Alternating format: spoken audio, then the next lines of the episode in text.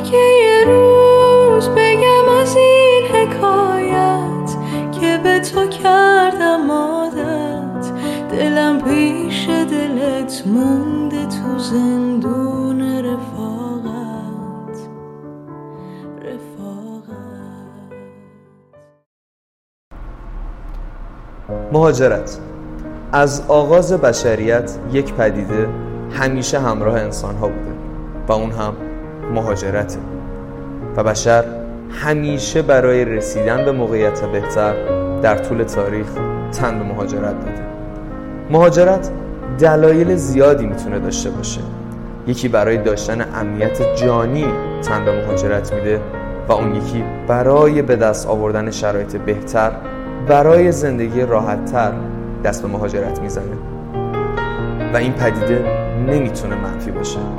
اما گاهن می‌تونه برای مملکت خسارتبار و برای کشورهای دیگه مثبت باشه.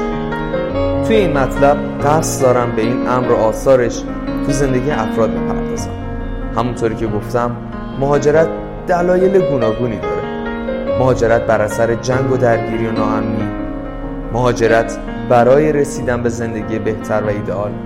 و مهاجرت از کشورهایی با نظامهای سیاسی دیکتاتوری هر کدوم از این نوع مهاجرت ها نتایج خاص خودشو در بر و به طور کلی هر فردی که تن به مهاجرت میده برای رسیدن به شرایط ایدئال و بهتر. فردی که مهاجرت می‌کنه توی کشور مقصد خودش با فرهنگ، سنت، زبان و نوع زندگی جدیدی رو میشه که برای پذیرش اون نوعی اجبار داره. و برای رسیدن به اهداف خودش باید پذیرای اون باشه. فردی که از جنگ و خونریزی فرار کرده و تن به مهاجرت اجباری داده از کشور میزبان خودش چیز خاصی انتظار نداره. به جز داشتن امنیت حداقلی و معمولا کشورهای مقصد زیاد در برابر این نوع از مهاجران روی خوشی نشون نمیدن. چرا که برای اونها هزینه ساز. این نوع مهاجرت رو می‌تونیم موقت فرض کنیم.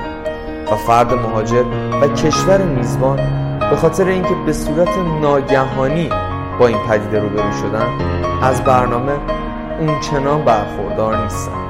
و فرد مهاجر معمولا از شرایط خودش ناراضی خواهد ولی چون هدفش فقط و فقط زنده موندن هست نمی‌تونه مبترز باشه. اما دسته دیگری از مهاجران هستن که تو کشورهای خودشون امنیت هم دارن ولی خواهان شرایط بهتری برای زندگی هستن.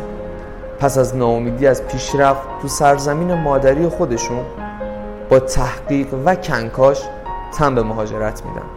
حالا اگه فردی بدون تحقیق مهاجرت کنه قطع به یقین در کشور میزبان دچار مشکلات زیادی میشه.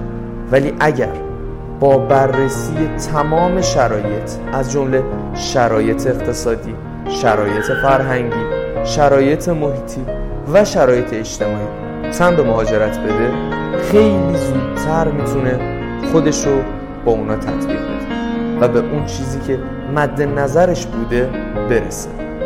توی مهاجرت ها کشورهایی هستن که اصولا مهاجر پذیرن و افراد خیلی راحت تر می‌تونن به این کشورها برن و کشور مهاجر پذیر کمتر آسیب دیده یا می‌بینه. چرا که شرایط رو برای پذیرش مهیا کرده و مردم این کشورها هم با دولتهای خودشون همراه هستن و سریعتر نوعی همزیستی بین مهاجران و مردم کشور میزبان ایجاد میشه.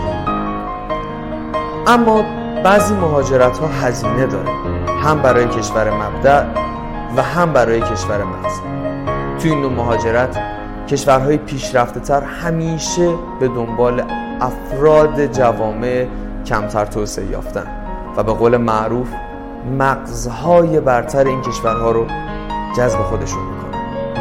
این نوع مهاجرت فقط و فقط برای یک طرف خسارت محضه و اون هم کشور مبدع و فرد مهاجر و کشور مقصد آسیب نمی‌بینند چرا که کشور مبدع سالهای سال هزینه کرده تا یک فرد موفق بسازه.